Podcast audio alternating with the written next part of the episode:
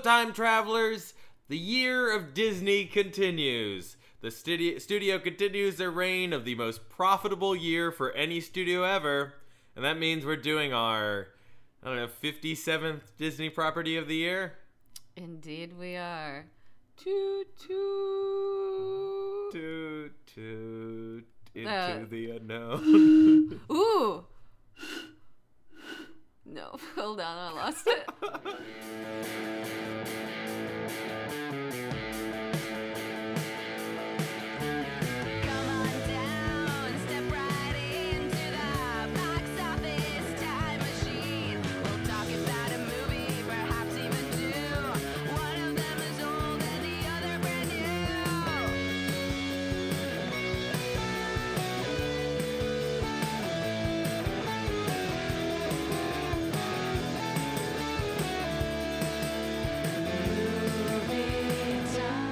Frozen 2.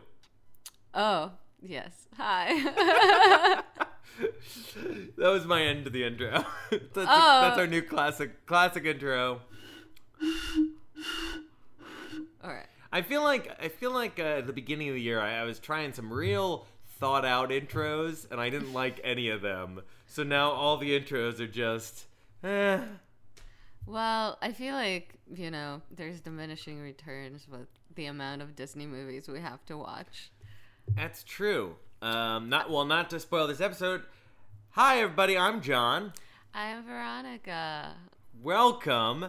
Um, we were Thank you. This is our first ever episode. this is the first ever episode recorded at my apartment. Exciting. it's a lovely apartment, oh, dear thank you. It's with, Very tall ceilings. well, we'll see. I'm sure that helps the sound quality. It Uh, should. should it? Good. I don't know, opera or something? I don't know. yeah, yeah. We're, we're gonna be singing some opera later. Um, uh, but I have one microphone as opposed to our usual two. So if the sound quality is worse, that's why it is. Who cares? If the sound quality is the same, though, Yeah. What does that say about your microphones? not good things. Yeah. hmm And if the sound quality is better, Then we'll be recording here from here on out. Wow. Uh, anyway, yes, indeed, we saw Frozen 2, the sequel to the most profitable animated movie of all time, Frozen. is that really true? That is true. Wow. I did not realize that. Yeah. That is surprising to me. People love their fucking Frozen. I Well, mean- children love their Frozen. I think people are uh, adults like Children are people. Children. I don't know. I don't know. About halfway through Frozen 2, I was like, are children people? Should we make entertainment for children? At the movie theater, I, I, I talked to to uh, a mother going in, and um, I was like, "Enjoy the movie," and she just gave me a, like a, "I'll try." Little Oh, did she know, we two adults were choosing to go to it and not being forced to by any children. well, we are forced by our commitment to Oh. podcasting. Our listeners are our children. Yes, exactly. you are all of our children, and we will promise not to kill you in air battle. That's what all my children was about. like, Okay. the play. This was an obscure fucking reference for no reason whatsoever. Well, I mean, I, I, I- I'm putting the blame on the podcast, but I, I went, uh, uh, as did you. and We are both childless adults, and we both, before this podcast started, saw the first movie. That's true.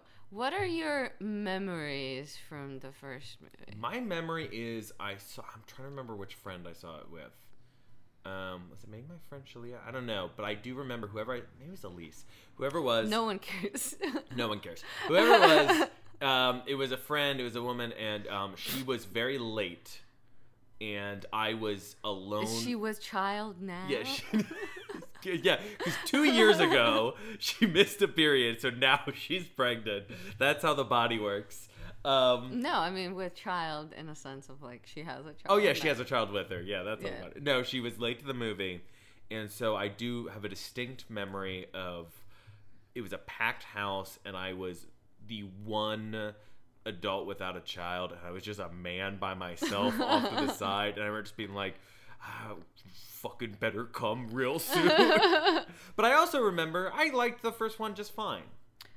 Yeah, I I remember seeing it. I think it was on my birthday.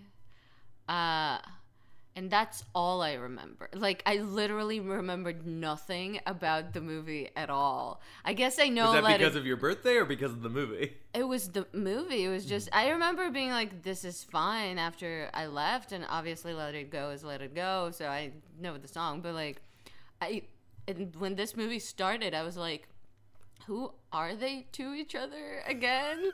Like, why?" You what- forgot the relationship of the sister. Uh, No, I knew that they were sisters. I was like, oh, there was the guy, and yes, he had a reindeer. Oh, there was the snowman. I forgot all of that. I will say this: after the movie, we ran into our friend Mark, and he said, "He said, oh, I found Olaf less obnoxious this time."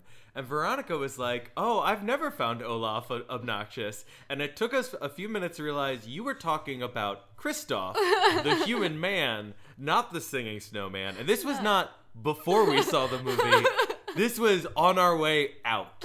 I usually have really good memory. I'm, I don't have a bad memory. I'm very good at bar trivia. Should But, we like, be having you recap this one?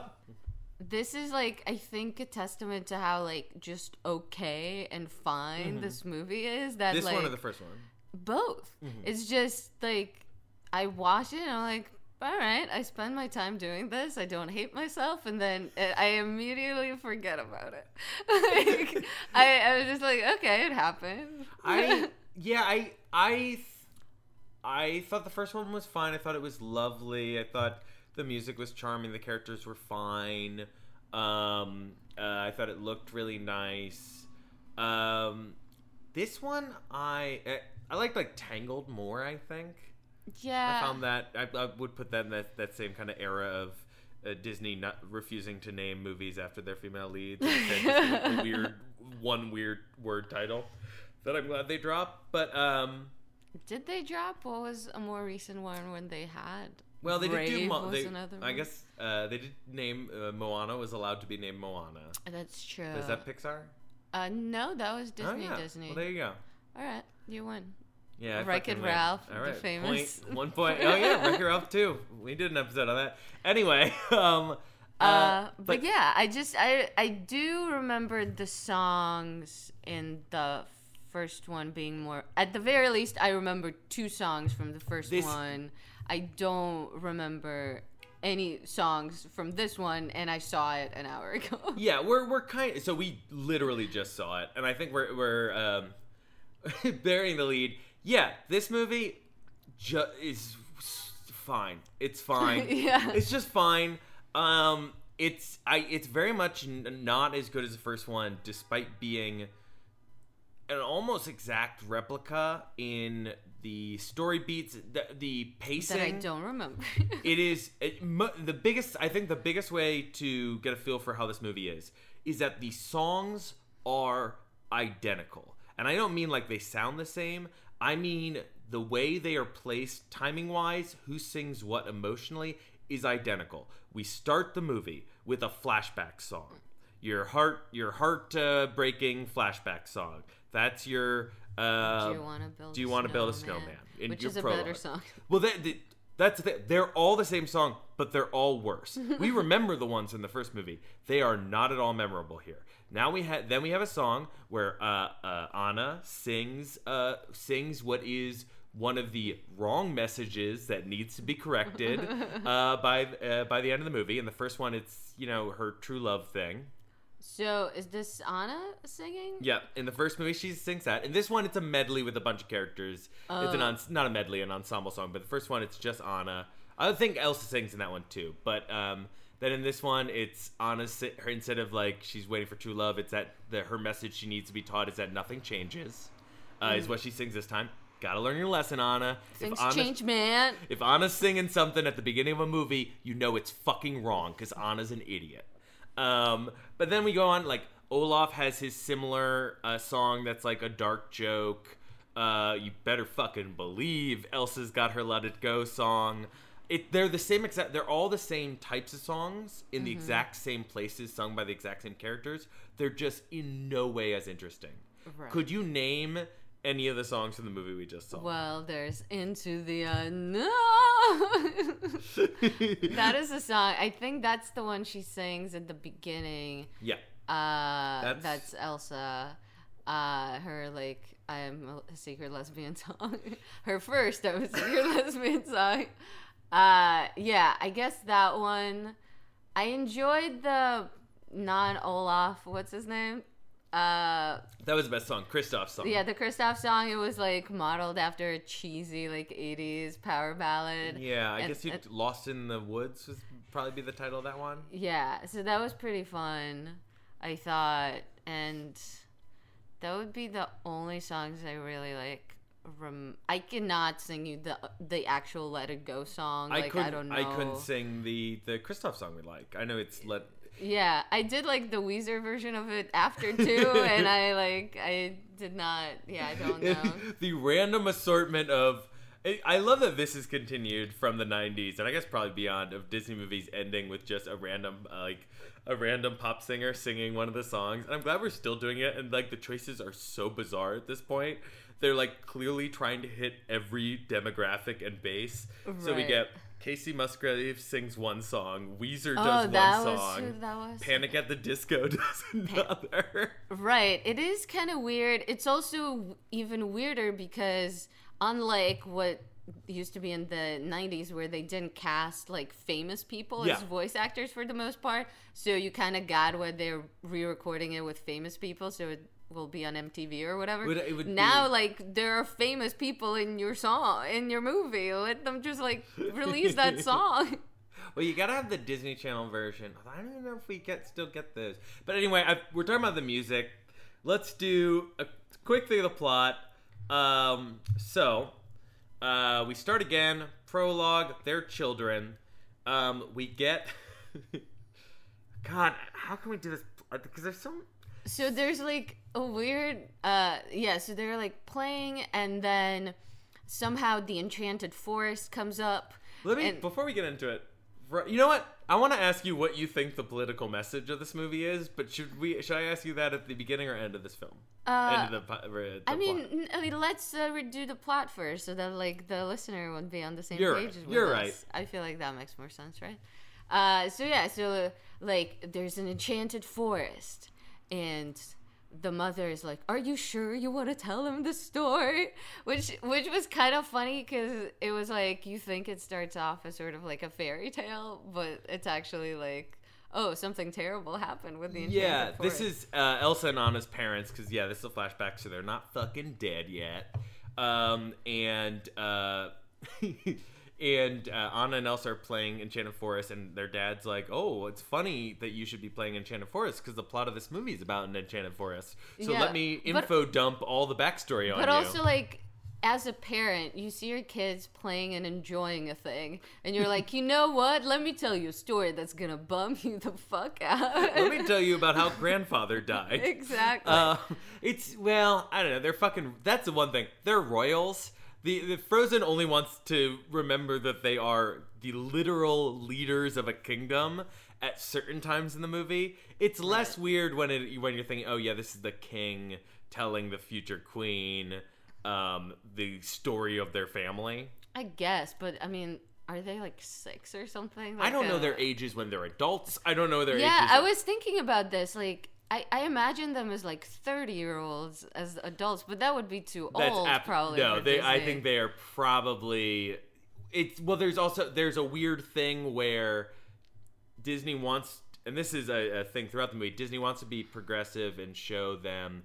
Do, they don't want their princesses to be like 15 anymore. And Frozen One was like, hey, don't don't marry your first true love.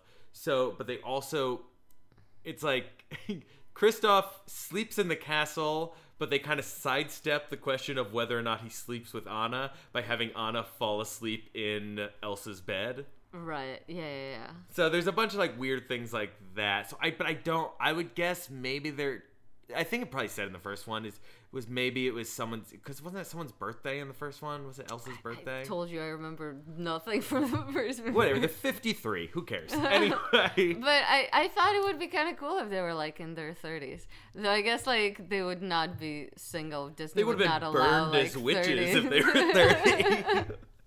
Which actually I think almost did happen. But um Uh, so yeah, so anyway, they hear of the enchanted forest and how uh, their uh, granddad and while like the king was a young boy, they went to the enchanted forest and met these magical people who were one with the land, and they're sort of like they're ruled by these like three forces that are basically like Avatar: The Last Airbender, when there's like you know the power of water and the power of fire and of I don't know land. Yeah, and they something. are Anyway, like Avatar. it- it- Every everything here is racially coded in a very odd way yeah. So because of the decision to make to make Arendelle colorblind in the first movie.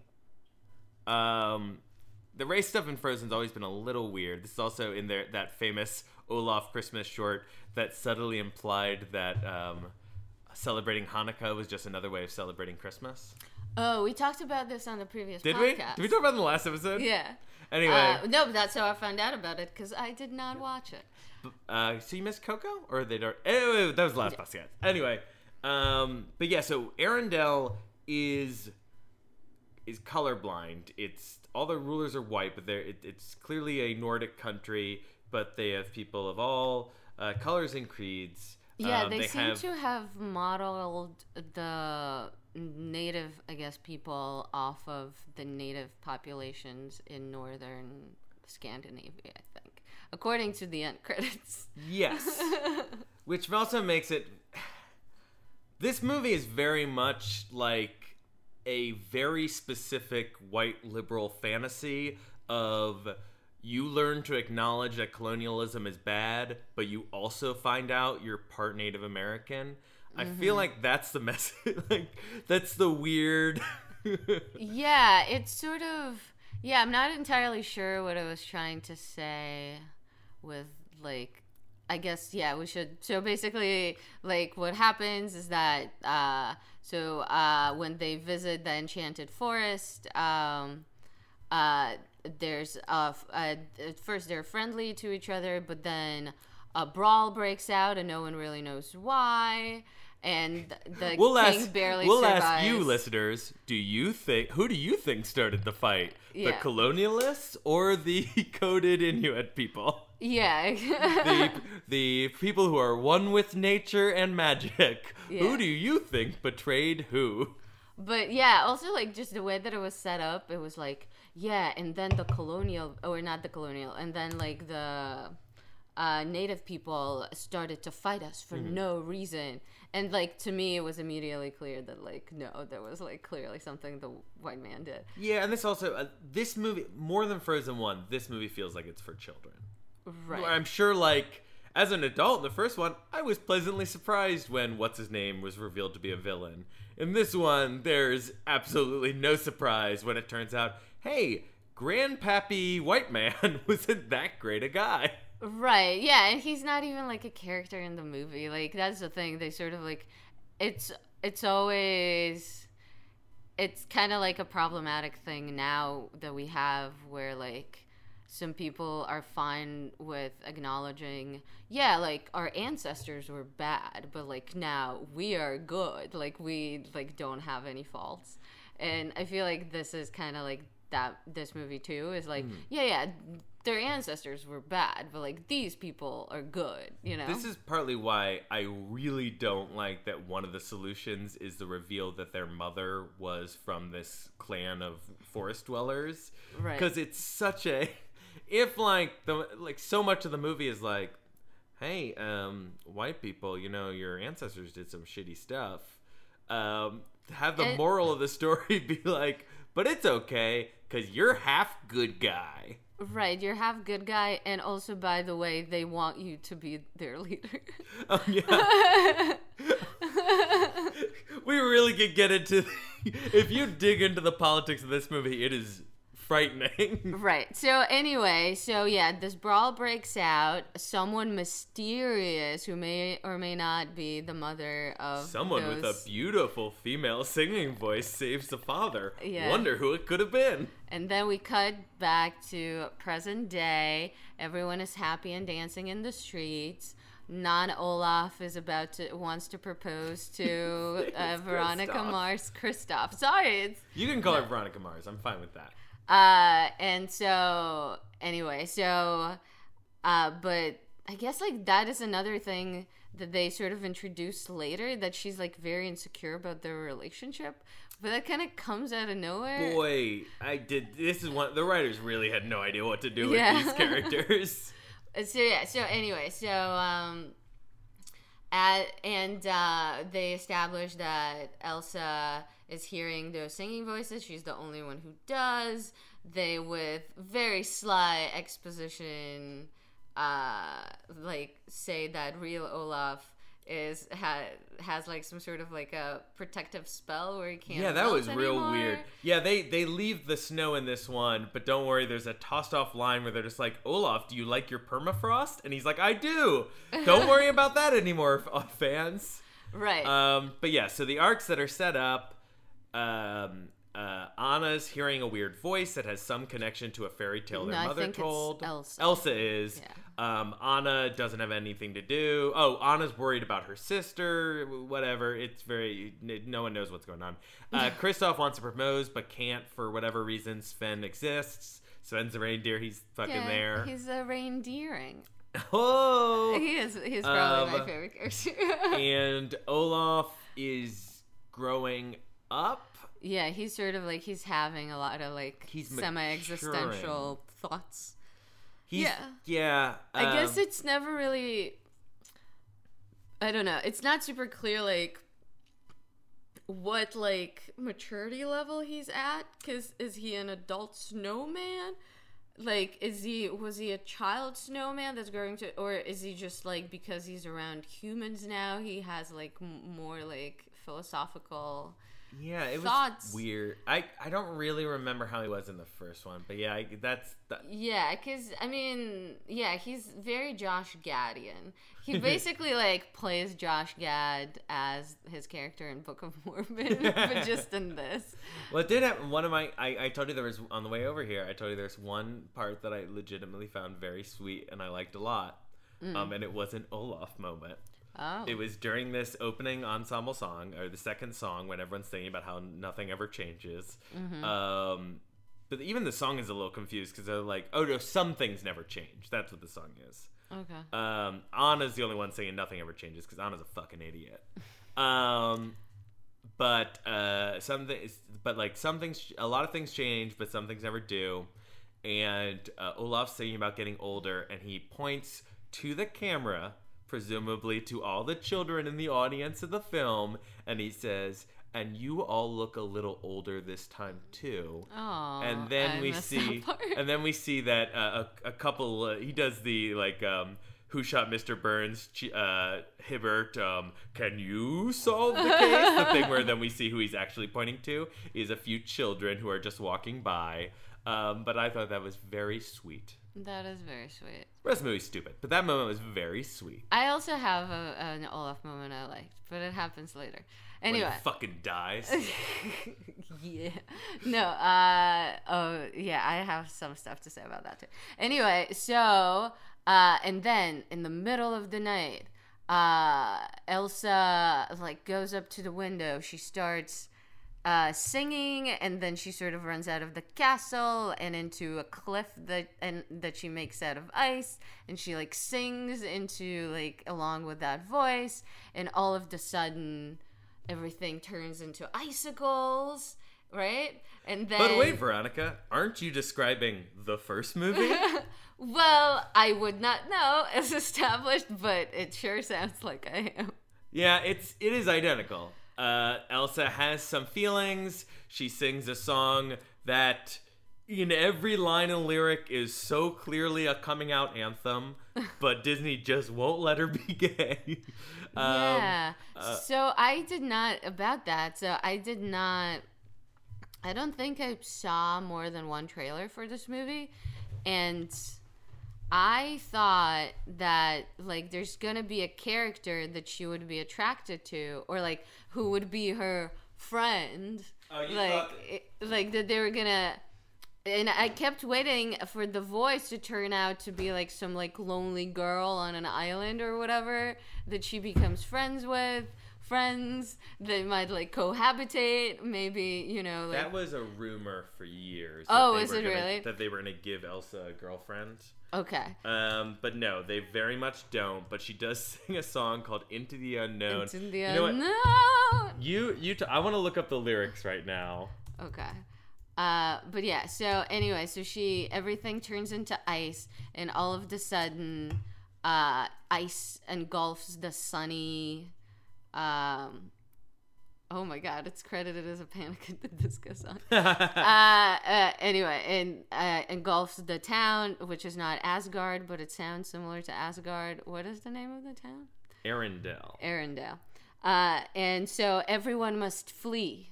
And uh, and then they meet the shaman hedgehogs, right? They're hedgehogs? Yeah, and they yeah they, no they're gnomes. They're Oh, the, they're gnomes. You're right. Who are very cryptically saying that I cannot see the future. And so if you can't see the future, you must do the next right thing, which is not a thing. Like, what does it even mean? It sounds like a placeholder for a thing, you know? Like, they were like, okay, and now they're gonna say something that it's wise. Well, uh, like, do the do the next right thing something like that, but like better. So we'll come back to this. so, but let's leave this as a placeholder. And then people did not realize that they already animated it and talked over it. And so people are like, okay, I guess it's, the next right thing. What does that mean? That's not even like a catchy or like smart sounding thing to It's say. the real. This is the real issue that I really I didn't the for the first half of the movie I just didn't. I know it's it's uh, absurd to say this about a movie that is for three year olds. Um, but like it is a difference between why one th- uh, uh, the first one would work for adults and I don't think this one does. Is that I just don't give a shit about any of these stories. They're so vague. Elsa hears a vague voice for a vague reason. The no something bad is happening in Arendelle for a vague reason. The gnomes say they have to follow the voice, maybe for a vague reason, or else a vague bad thing that's worse than the current bad thing will happen, maybe. And that is what puts us on our journey. And it's just like, eh? Right. There's a lot. We yeah, I mentioned this too as we were walking here, but like there's a lot of just like leaps of logic that people make that turn out to be right for no reason whatsoever. And it's like oh we obviously we must do this. And obviously this must happen now. And this is obviously why they are doing this. And obviously we must do this next. And it's like well how? But then i was like Okay, but do I really want them to do the work of like establishing this? No, because I don't want to sit there for two and a half hours. Multiple times people see ice statues, like statues made in the shape of their grandparents who've been dead for decades and Yeah. decades, and they go, "Oh, it's my grandfather," Yeah. and I'm like, I wouldn't recognize. Veronica, if you were sitting next to an ice statue of yourself, I don't think I'd be able to. Rec- like, have you seen an ice statue? They're Right. like, even the best are kind of people. I know it's it's magic. This is a stupid thing to have an no, but with. also like, how does uh, Anna know that she needs to like destroy the dam? Like, it's like she's sort of like. Yeah.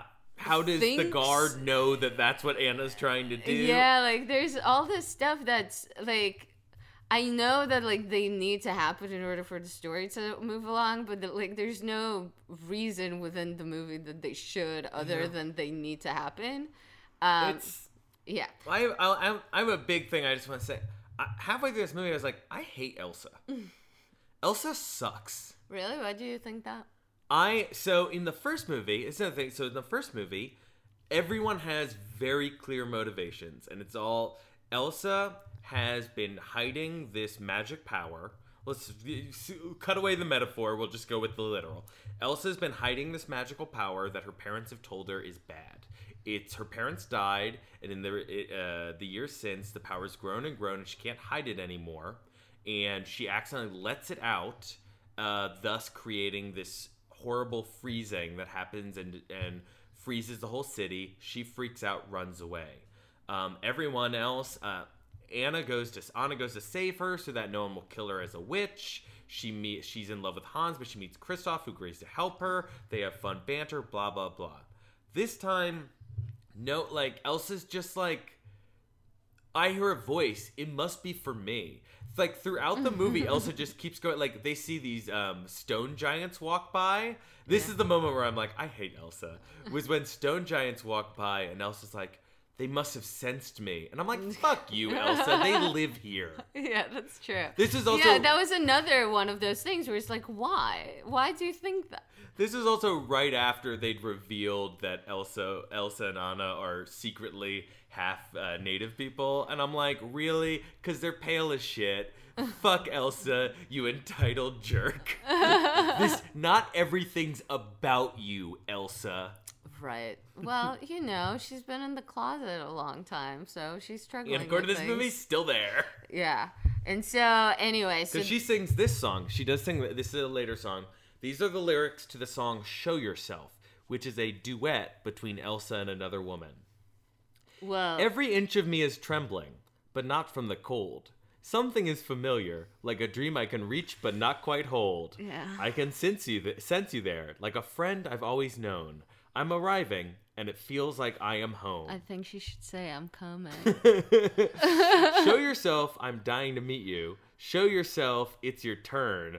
Are you the one I've been looking for all my life? Show yourself, I'm ready to learn. Who's she singing that to? If you guessed, her mom. You're correct. It's oh, so this is so Evan Rachel. What is the mom? the voice of the mom, yeah. Okay, so she's not. Anyway, all right. Yeah, for, it's like I I don't know. I'm I'm torn on this thing, and because it's this movie is packed with incredibly not incredibly, but like very progressive ideas halfway. Mm. Because it's clearly like the writers are like, we're gonna put these things in there, and I'm not saying like evil Disney. Probably the writers themselves are like, but we can't go that far. So it's like all these things where it's like, hey, let's give Elsa like last time uh, tons of people read a queer subtext into frozen 1 so should we give elsa a girlfriend in the next one? Uh, how about we instead just give her two lesbian power ballads? That's equal to one girlfriend. Well, you know, much like the Joker, they did not hit the landing with their social commentary. Uh, i did this i know the joke we, we've uh, we've our hate our uh, frequency of record, releasing episodes has been bad so our last uh, new movie was joker somehow but um this movie is more politically courageous than joker well, sure. Anyway, anyway. So they flee to the forest. the tall people are there for Elsa. Who knows? Anyway, she decides also randomly to like go and explore the island, and so they go north, uh, and uh, they abandon non Olaf. He sings his power ballad, which They- is the delightful part of the movie. Oh, Although Elsa, Elsa, uh, no, Anna and Kristoff have the weakest random romantic like problem ever. They just happen to walk in the wrong direction and be like, "Oh, I guess the other person hates me." Right. It is but so also dumb. when when they see each other next time they're like, "No, our love is not that fragile." That's another thing. I hate how everyone in this movie talks like an Instagram influencer. like I at the be- I really noticed this at the beginning when the couples are just hanging out and I was like this is this is just the kind of thing that like someone would post on Instagram of like my sister, myself, and our two husbands just we went on a vacation together and we played charades and it was crazy and we know that our love isn't fragile. it's like um that Hashtag SpawnCon. it's uh like uh what's it called? Uh that SNL like uh you know like desk uh, uh news uh weekend update like characters that uh Heidi Gardner and is it Mikey Day do or they're like Maybe, two don't think I know this one. influencers they're just like you know like these two perfect like young looking things they're influencers but they're always just like fighting like passive aggressively yeah, this is how I felt about the characters. I didn't like the characters in this movie, and I liked all of them in the first one. But this Yeah, I whole time, I was just like, Elsa. I was just like, fucking Anna and Kristoff just talk to each other. You fucking idiots. Talk to each other without using stupid, weird marriage counseling, like all the dialogue in this movie, all the stuff from Olaf about like child raising and all the stuff about people's relationships sounded like it was from a very like all written by a very hip LA counselor. Like a real like hip therapist that like some executive at Disney was like, You have to go see Dr. Schwartz. He's incredible. Yeah, he, He really doesn't wear talks shoes. to you. he really knows how to talk to you, young millennials. There's a whole, but there is, there really is a whole part where like Olaf is. There are a lot of jokes that Olaf says that are born out of that kind of language, where he's like, "This is called." This is called. I'm not gonna do a Josh Gad impression. This, this is called is called. called taking control of a situation where you have no control. Yeah. Um, but there's another one where he's where he's like, I feel angry, and that's okay. It's okay for me to feel these feelings. and I was like, eh, but you know what? This is a movie for three year olds. At the end of the day, this and is a movie for three appreciate And that's okay. It's these okay. platitudes more than a three-year-old. Um, so my favorite Olaf moment was when he does like the little recap for, Oh, yeah. I guess, oh, of cause the first movie. Yeah. yeah. of the first movie because apparently like these some remnants of the soldiers from when uh, For Elsa 35 years. for 35 years have been like fighting the each Arendelle, other. the the survivors of the ba- so when the battle happened in the past, when the grandfather betrayed the native people and uh, the um, spirits of the forest got angry, it covered up the the mist of the forest. But it turns out there are a bunch of people still in there. Um, some of the native people and some of the Arendelle soldiers who presumably have been fighting for 35 years. When we meet them, they're still fighting. Which is so weird because like they're like young people in the tribe. So like Well, they said some of them say we've never known the no, sky. I know, but if they're fighting, what they're like 10 people there. When do they have time to like give birth? It seems like, Like, they may so have weird. given up. I, I don't know. There's a dark story about the people trapped in yeah, I was trying to like see like what There's also a weird. it dark... almost at first felt like they were kind of frozen in time in like a well, weird way. but no, because they have age. Because so there yeah, the guard. that's why it doesn't make sense. there's a captain know. of the guard who saved. Um, uh, Sterling K. Brown. Yeah, Sterling K. Brown. Um, also, this is another movie. God, there was a, some other movie recently, a children's movie that used like colorblind casting, but has a white hero who at the end is like explaining a moral of like colonialism being bad to a supporting character played by a person of color, and it's really weird. Uh, in this one, um, Anna has to explain to a black man that it's like, yeah, do you know systemic racism's bad? And he's like, whoa, really? Um, but yeah, no. So his character's been trapped there for 35 years, uh, and he has. There's a moment where he's like asking her what the Arendelle's like. And he's like, "Hey, is Henrietta or whatever still around?" And um, Anna's like, "Yeah, she's still alive." And he's like, "Is she still single?" And Anna's like, "Yeah, she is still single."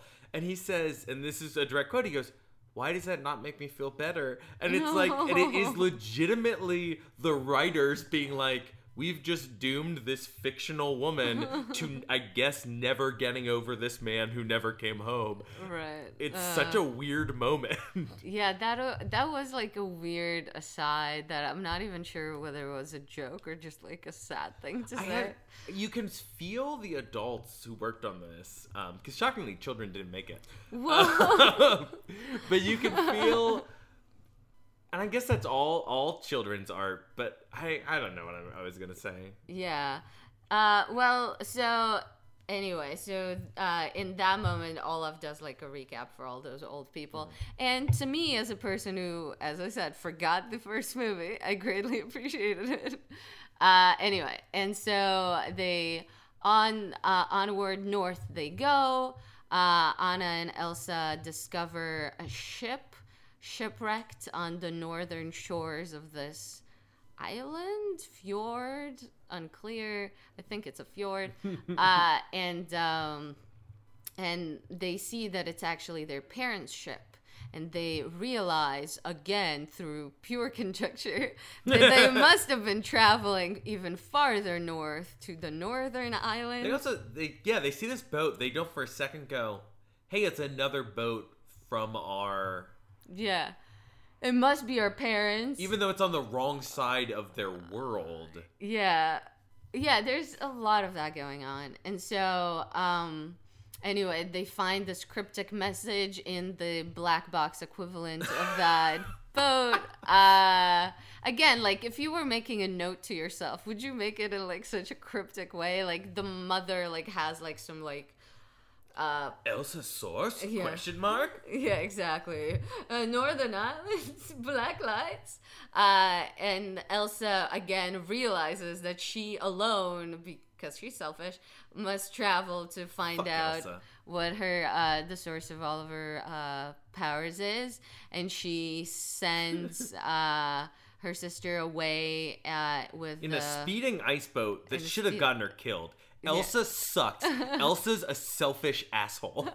yeah without a paddle or anything. Oh, fuck Elsa. and so she uh she proceeds so she's like staring into the uh, raging ocean ahead and she attempts to ru- uh, run on top of the waves with her icy powers but she collapses under the sheer power of the waves but one of the waves turns into a horse A water horse who tries to drown her in a scene that I found very disturbing. but then she overpowers the horse and is able to ride it like you know like one of those um uh you know like Horses? uh, uh, one of those you know bulls that women go on in bars to look sexy I mean, that's not what I got from the scene. Oh, yeah. So she's wearing her wet t shirt from being in the water. And she gets on. no, I, I did get that vibe for a little bit I Uh, will say, um, I wanted to say about the water, not about the sexiness of the characters. This movie does look beautiful. Like, Oh, yeah. so much money went into this movie. no it looks gorgeous like all the nature like there's certain shots where i was like this looks real and I feel like we're we're we're dissing this a lot. I I want to say in the realm of technically beautiful Disney movies that were a little boring that we watched this year, I would say this is definitely way better than The Lion King. oh for sure I mean, it wasn't good, but it like if if a child forced me to watch one of these two movies, not for a second would I even consider choosing The Lion King. Uh, oh, for sure, one hundred percent. Uh, And so she eventually rides the water horse onto this island that, of course, is made out of ice, just like Elsa. And she so finds Luke Skywalker. and Superman. Uh, and anyway, and um, oh right, I, you haven't seen the recent Star Wars movies no, I probably until a few weeks from now. well, oh yeah, oof, I guess I'll What do you do? You think it'll be number one at the box office?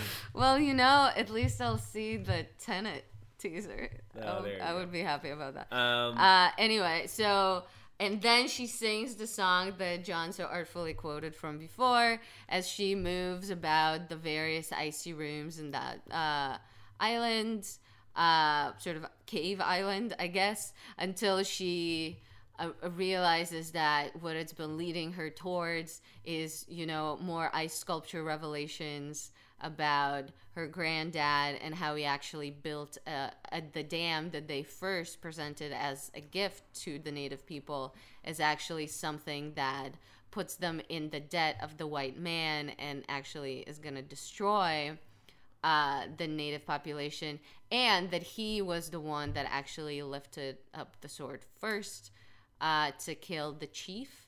And she, as she realizes that, she. And apparently dies, which I.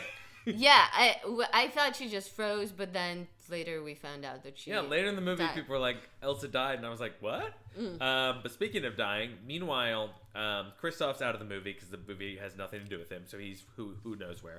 He's but uh, Elsa, doing the Jeremy Renner role. but uh, elsewhere, um, Elsa, Elsa where? Elsewhere, No, I think you mean Anna, Anna. anywhere, anywhere, Elsa. Uh, Anna Great, is in a great. cave somewhere, and then fucking Olaf dies. Whatever. Oh, there's a there's a very cool scene where they are in that ice boat and they are going through this like rocky Oh, that's cute, yeah. river and it turns out that all the rocks are actually sleeping giants, Yeah. and that was kind of cool. Uh, and there was They one giant that's in the water. Yeah, it, He's also really the good. only giant with a nose. a Jewish giant. About time. But you know what? He can celebrate Hanukkah because it's just another way of celebrating Christmas. and that's allowed. Uh, so yeah, so they escape the giants, and not really a chase at all. It's just like they, as they sleep, they sort of make their way into this cave, and as they do, Olaf realizes that he's melting. The Giants even have a version from the first movie. They're just like the snow monster from the first one, who turns out to be good in the end. What? Everything from this movie has an There's equivalent in the first snow one. Yeah, we saw him in the the after credits scene. The big snow monster that Elsa makes to protect the castle. What? We saw. it doesn't matter. Who cares? Okay, sorry. Olaf dies. uh, anyway, so he like sort of like freckles into or whatever snowflakes into the abyss, or not into the abyss. The implication is supposed sky. to be that because Elsa died, he died. But I I only got that after the fact because all it said is that I because they clearly don't. I guess they just don't want to say that in the moment because they're worried about it being too frightening for children. So instead of saying that Elsa died, he goes, "I you need to go on by yourself because I think Elsa went." Too far, Yeah. and I have no idea what like that's Oh, referencing the fairy tale, the dead. song thing. Oh yeah, Yeah. Eventually, I got the idea because Anna sings a song of loss um, about doing the right thing, which calls back to the fucking gnome thing at the beginning. That's The another thing. Clearly, they wrote the songs and then worked the titles into lyrics ahead of time. So Mm. anytime a character in this movie says something weird, you can assume they're gonna sing about that later. um, but anyway, Anna's like, "Oh fuck, I get it. I gotta destroy the fucking dam." Which is like, how does she know? She Who was cares? not there. I was just like, Frozen 2 taking a stand to fix the sins of the past. You gotta tear the system down. Right. This is when I was like, this movie's got more balls than Joker. this movie's actually gonna say something. But in the end, they get the, she gets the giants to destroy the dam, and then the water comes to crush Arendelle. But of course, fucking Elsa shows up. She's alive again. She rides on a horse she as a white knight. Yeah, she builds an ice wall so nothing mattered, and all the native people You are thought like, they "It's were okay." gonna destroy Arendelle? I thought for a second. That's why I Oh, was thought, like on. ballsy, because the heroes were all like, "Arendelle's gotta die. My favorite part comes right. The Jedi after. need to end." Oh God. I don't get that reference. Anyway, uh, so she, yeah, so she stops the the water, and then you cut away to a bunch of townspeople who are seeing it happen uh, on like a cliff or something, Mm-hmm. and there's like a big, like round man with a red mustache. Yes. and he like applauds like this with like tiny paws. Famously, Frozen's Frozen One's other ambiguously gay character. Oh really? I, I Um, did not know that they he was meet in him in That the first so one, cute. and he shows his family, and it's an adult man and children.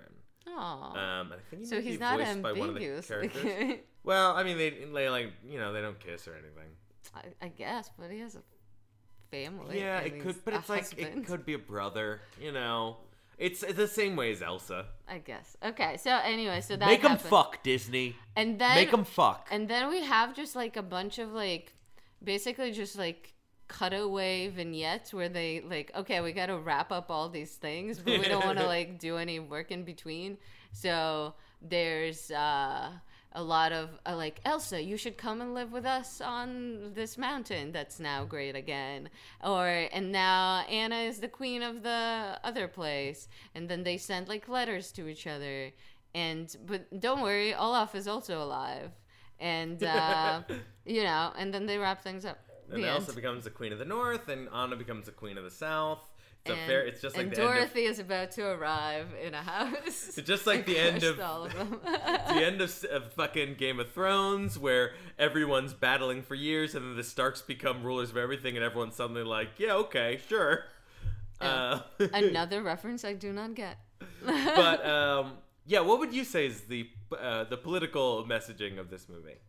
Yeah, I, I, I mean, I don't know. I guess like, I mean, I haven't really thought about it. I recognize like that they're definitely trying to map things to sort of, you know, white man taking over native lands and all that and attempting to atone for those sins, but I don't know that the movie had like like a real like stand or a coherent What- opinion about it. Yeah, it's there's been in a lot of these uh, recent Disney movies throughout. There seems to be a, a similar messaging in a lot of them of questioning the past. The mm-hmm. past is bad, but also not that bad. So let's take what's good from the past and move on. I think it is just a matter of like the past was bad and you know what? You're good to acknowledge that it was, but Arendelle's also pretty nice. Yeah, but also you're not bad, so you're a-okay and keep doing what you're doing, girl. yeah, it's a similar. So, like the Last Jedi, which is a movie I like, it's very much like the Jedi actually were stupid, and a lot of their teachings were wrong. So we need to forget the past. But then at the end, it's like actually some parts of it were pretty good. um, and that seems like, and it's a very, it's a very. Uh, I don't want to be too cynical in this because I like. Do I think Rian Johnson writing the last the Last Jedi went to the same like corporate conference calls that the people writing Frozen 2 were on? No, but this does feel like I'm sure he went to others. I do I do feel like this is the art that gets produced when you have um progressive and rich progressive artists working in a corporate sphere with a corporation that's like, yes, it behooves us in the long run to present a more liberal and progressive um, identity in our storytelling so that our movies don't date as quickly. That being said, we do not want the things to be too strident and blatant. So it's like, yeah, um, Arendelle's had some problems, and they had this movie's uh, sugar sugary version of genocide, but it's still a pretty nice kingdom. So let's leave it where it is, and I'm sure the native people will be okay once we find out that the queen's, you know, she's actually half. She's half of you, so she can lead you, not your elders who have, you know, Who've been in charge for 35 yeah, years. and who know the community and are not like strangers. Um, but yeah, no, it does, and I don't, I don't have a, I'm more highlighting these things than I than I am critiquing them. Mm-hmm. I, I, it's an interesting thing. Cause meanwhile, you also have people, especially in your fucking Star Wars. Oh God, what a fucking fun fandom that is. um, your fucking Star Wars fans being like, "Oh, woke Star Wars, fuck you! Star Wars never had politics, even though it was a movie about space Nazis and space Nazis fighting Vietnam in space." But um, but anyway, I'm sure we'll talk about that in the Star Wars episode in oh a few God, weeks. no! I man, you reminded me that we're probably gonna have to do a Star Wars episode. Um, all right, well, we, Oh, we've been talking about this for a while, and I think we do want to talk about Knives Out a little bit. oh yeah, so, So, um, is there anything else you want to say about Frozen 2 before we move on to a little uh, grading? uh, no. Speaking of Rian Johnson. Uh, no, not really. I mean, just to say that, yeah, it's a good looking movie, and I wasn't like bored. I wasn't. There were definitely at, during Lion King. I was like, oh god, there's so much more of this. Mm. And like here, I was, you know what, like. It like it did not overstay its welcome. It was, you know, done fairly quickly, and no, I mean, again, I feel like I'm like damning it with fan praise. I but, would like, say this.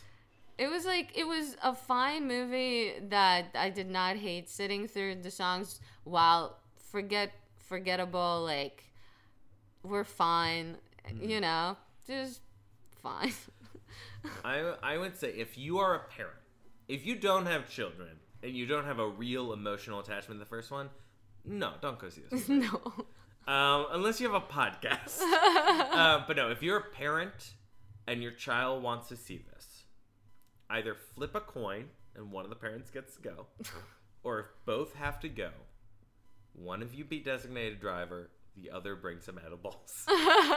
You'll be okay.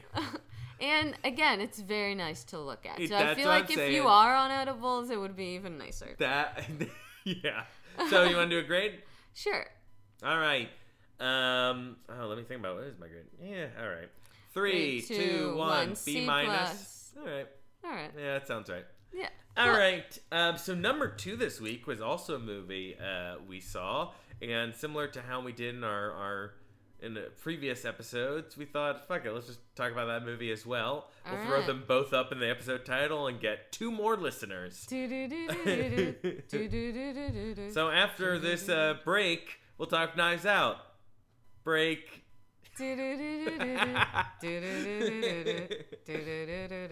I'm I'm singing Knives Out, the Radiohead song, which does not feature at Oh. all in this movie. I which gotcha. I feel like would have been very nice if they, it did. Well, you have the rights to it. I can play it on my computer.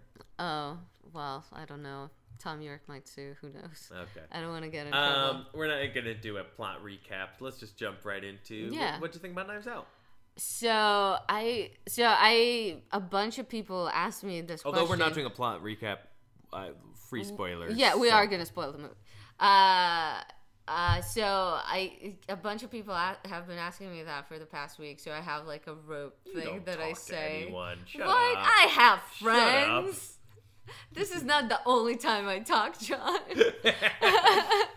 um, and I say that it's A for like the politics and the vibe of this movie, but I would give like a B minus for the actual mystery. oh, you said A. I think you said eight. No, eight. I thought in, in your non-podcast conversations you switched to a different grading yeah, scale. yeah. I have like a different scale. It's out of sixteen.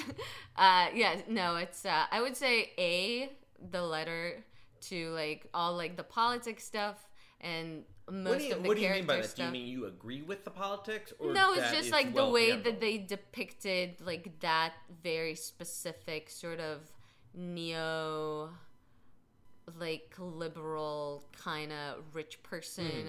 who have, you know, liberal politics on paper but Right. then still feel entitled to everything that they deserve and feel like they earned it even though they didn't really. Like all Yeah. that stuff was really good and uh but i i kind of like i was not surprised at all by the mystery of it Mm-hmm. and i like i i mean i love rian johnson movies so like i was gonna see it anyway but the fact that But he was doing like the a- Last Jedi.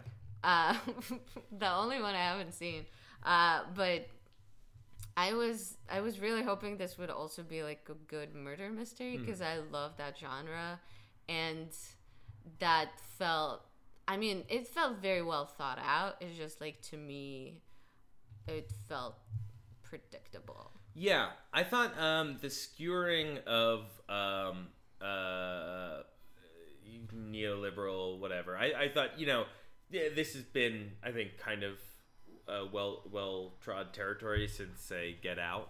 Um, Right. Which I think still has done it best. For Uh, sure. that's Yeah, what I- that movie's entirely about. But Exactly. um, but that, that's not to say that this wasn't fun. And the cast is so fun. Mm-hmm. Um, I also think the skewering of the rich was d- done this year better in Ready or Not, a movie that I think I uh, no, I I know I enjoyed more, not a Yes. ton more, but more. Um, Uh, but I felt like you know I think I liked it.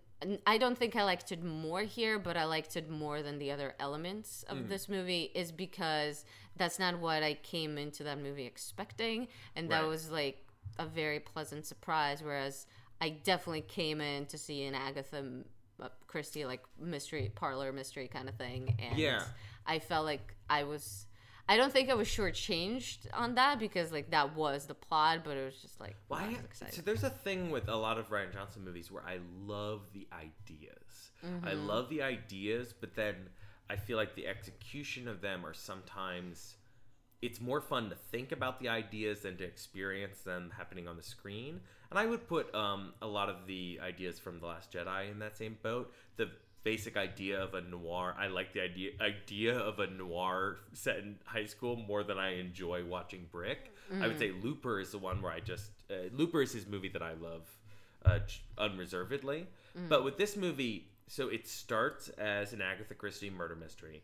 Then in Act Two, has the takes a huge switch and makes it so oh no this isn't a movie where we're following the detective solving the murderer we are going to find out who the murderer is and instead in that agatha christie setup follow them as they try to foil the extremely smart detective uh, going about his uh, detectiving. Uh, detecting, Detectiving. Um, and I that is such a fun idea, Right. and we get that so briefly here in the few moments of her like covering up the footsteps and ruining the tape. And I think what holds that back from being as fun as it could be is the politics and the desire to have a very clear political message in this movie. And one of the byproducts of that is that she has to be such a saint the whole Exactly, yeah, yeah. movie Mhm. that it keeps it from being fun watching her try to get away with this murder. Right. Uh, I so- feel like if the like they switched it a little bit and like the Chris Evans character was the one that was actually like in that role and was trying to like foil the detective, I think that would have been more fun. Or like If- someone with that disposition. I think if we had believed, if there was even a second that we believed that he, like, I don't know about you, but I was pretty sure he was the villain from Momo. Oh, absolutely. That's what I mean. Yeah. That was the thing that was not surprising at all because it's like, I mean, first of all, it's also just a matter of casting. Like, why would you cast Right. this guy as like, you If- know? Uh, Maybe if we yeah. had, and I think they wouldn't have wanted to go this, but like if they had been having an affair, not the grandfather, uh, not Christopher Plummer, but Chris Evans, and um, what's her name, Armas. Uh, she's from. Ana de Armas. you you saw Blade Runner twenty four nine, right? Yes. Who was she in that? She's Joy, Oh, dang. one of my favorite characters from one of my favorite movies of the past few years. Uh, Right? I'm right, or I'm gonna sound like a real fucking idiot. Um, uh, What was her name in in this and as that? Yeah, she looks similar. yeah, Ana de Armas. Um, Um, she was also in the upcoming uh, James Bond movie. Good yeah, for her. Which I, is I, weird. She's gonna be a Bond girl. Like it would be so weird because there was like a semi fatherly relationship here. Oh, with Daniel Craig. with Daniel Craig. Well, I don't know if maybe she won't be in a romantic uh, thing with her, Come but on. like, there's zero chance that's true. yeah, yeah, yeah, we'll see. Um, uh, it's funny. what is her character's name? Is it Maria? Um, I'm interested because yeah, in uh, in both this and Blade Runner, she looks like it, both of her characters look like they're on the verge of tears in every scene. Oh, the Um, Lea Michele look. uh, Oh, it's Marta. Marta. Yeah, I'm looking it up. Um, but yeah, I've I yeah. Uh, What'd you think of Daniel Craig as Master Sleuth? I mean, he was fun. I I thought that I think that character's works is more fun as a parody in in like a subversion. I don't know, but I I love the first act. I love the idea of the second act without thinking it goes as far as it could. Uh, the third act brings it back around, and it's fine. It's just not surprising. You know, it's I I. Do you want to just do a letter grade? Oh, also, did you know that Jordan Joseph Gordon-Levitt does a voice in the soap opera that uh, her Oh, like mom fun. watches? That was very sweet. Uh, yeah, let's do a, a letter grit. All right. Um, three, two, one. B, B plus. plus. All right. Hey, Yeah, that felt like that's where we were going. Yeah. Um, what other movies have you watched recently? I know. Oh gosh, seen a lot. I do want to talk about this movie I saw yesterday that I really really Oh, loved. okay. Wow. I saw Memories of Murder. Oh, so you've I've still never seen it. So yeah, I've never seen it. So this is another bong hit, as I Good am now have now started calling all the Awful. Bong Hoon Cho uh, movies. Uh, director of Parasite. Um, I mean, it's the most like I don't know, like surface level way of putting it is that it's sort of Zodiac set in South Korea, and it's based on a true story of South Korea's first serial killer, and it's really really good. Um, it uh, yeah, it stars uh, the dude who played the dad in Parasite, uh, Song Kang Ho, and um, it sort of centers around his bumbling detective and uh, a city detective from Seoul who are trying to figure out uh, who has been murdering and raping these women uh, in the rice paddy fields of this small town in South Korea in the 80s.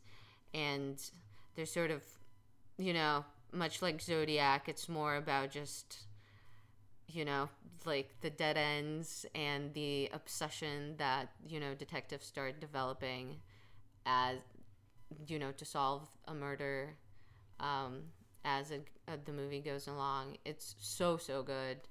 Uh, I realized that I really like those kinds of movies where it's sort of like an old thing that kind of like haunts you, kind of a thing. I also love The Secret in Their Eyes. Have you ever seen it? I have not. It's an Argentinian movie about like a similar conceit, I guess. And Zodiac, obviously, one of my favorite movies ever.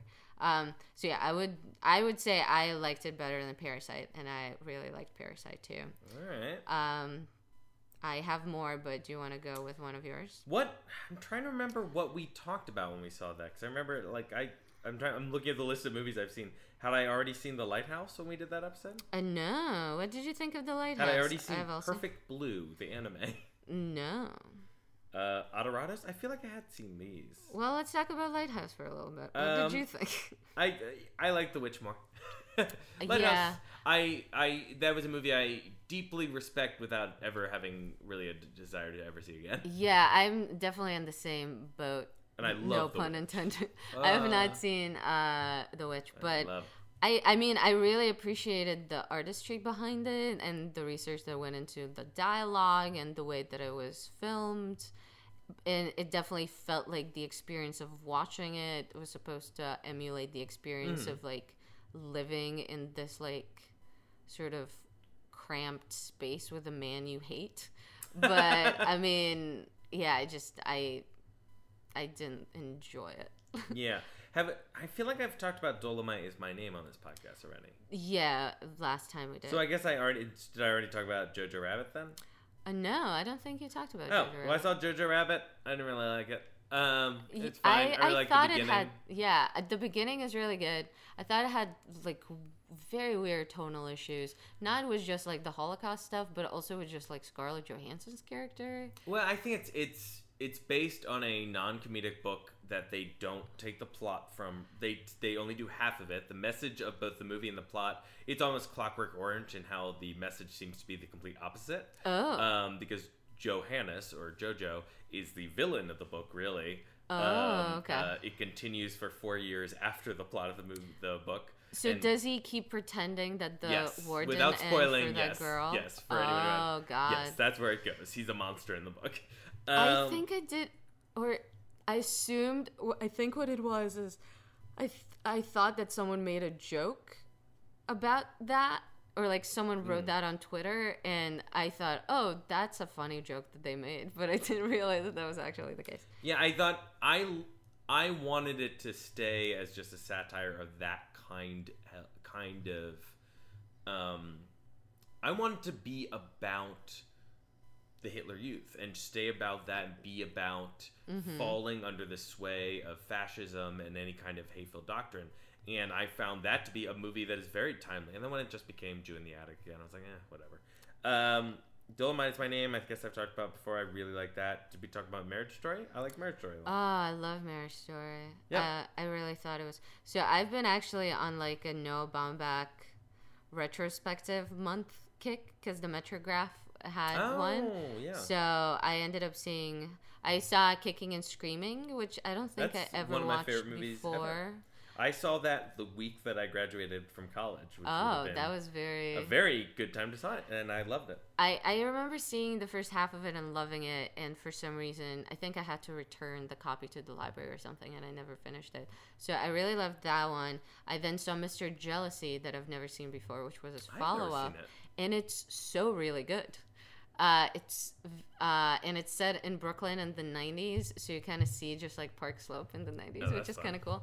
Uh, also starring Chris Eigeman, uh, and then Chris Eigeman, he plays. Uh, one second, I'm gonna find the. Uh, so he's one of the dudes in Kicking and Screaming too.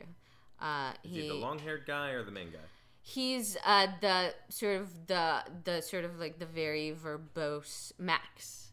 Like he's the he's like the best friend of Josh the one who Hamilton's makes character. them do lists. It's been so many years since I saw that movie. Let's not try so to do this. anyway so he's great and then i saw while we're young which i also really really liked uh, and then i saw marriage uh, story not as part of the retrospective but also really enjoying it and I then saw Last Days of Disco over the weekend, which also starred Chris Eigeman.